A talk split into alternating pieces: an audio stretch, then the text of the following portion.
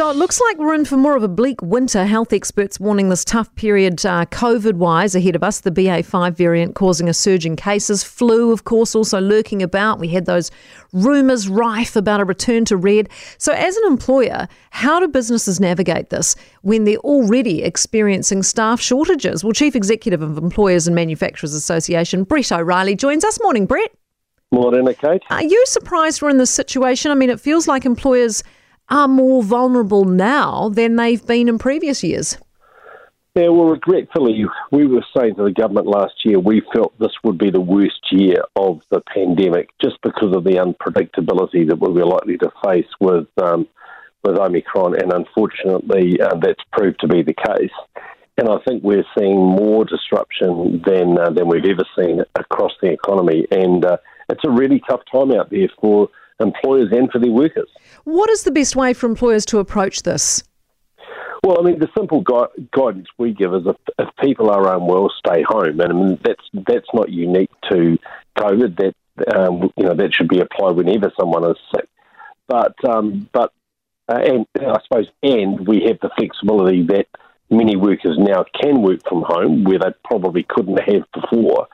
So, in simple terms, if if you are unwell, stay home um, get yourself right before you come back, and that reduces the risk of other people being uh, being infected. And by and large, we're seeing that that is what employers um, are doing.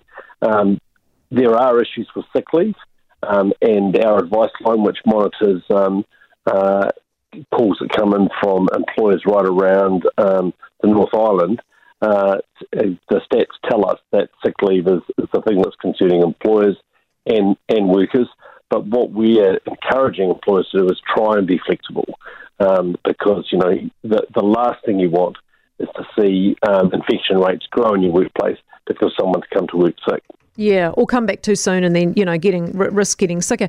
What about the difficulties recruiting temps and others to fill gaps? I mean, that's not really possible in many cases because there's more than just COVID and flu at play here too. I mean, many just won't have the, the staffing numbers they're used to with the borders still shut. Yeah, the um, uh, the, the labour market's incredibly tight. I was in Australia last week for the Australian New Zealand Leadership Forum. They were saying in Australia one in five trucks are off the road because they just simply don't have drivers. Um, so that's a pretty stark um, statistic. So one of the things we, we're calling on the government for is, you know, let's get those borders open. Let's get those immigration um, uh, applications processed to get uh, people in the country. Unfortunately, New Zealand's employment brand's taken a bit of a hit over the last couple of years, and many of the people who were interested in coming to New Zealand um, have now decided to go elsewhere or stay put. Um, but we do have uh, people in in uh, in our the immediate vicinity in the Pacific Islands and in other areas who are available to come to New Zealand, and we've got to be really proactive and recognise that we're not going to get back to normal anytime soon, maybe never. So, so we have to start thinking creatively about about um, ways we can fill those labour gaps. Oh, 100%. Well, I hope the government's listening to you this morning, Brett. I mean, gosh, everybody's on the same page saying the same thing, aren't they? Brett O'Reilly, thank you, Employers and Manufacturers Association CEO. And he's not wrong. See that figure, that MYOB survey, more than a million Kiwis actively considering leaving New Zealand. They said it's eye watering and there's no way around it. Whichever way you slice it, it's going to have a devastating impact uh, on our labour market and um, and what happens. Interesting, isn't it?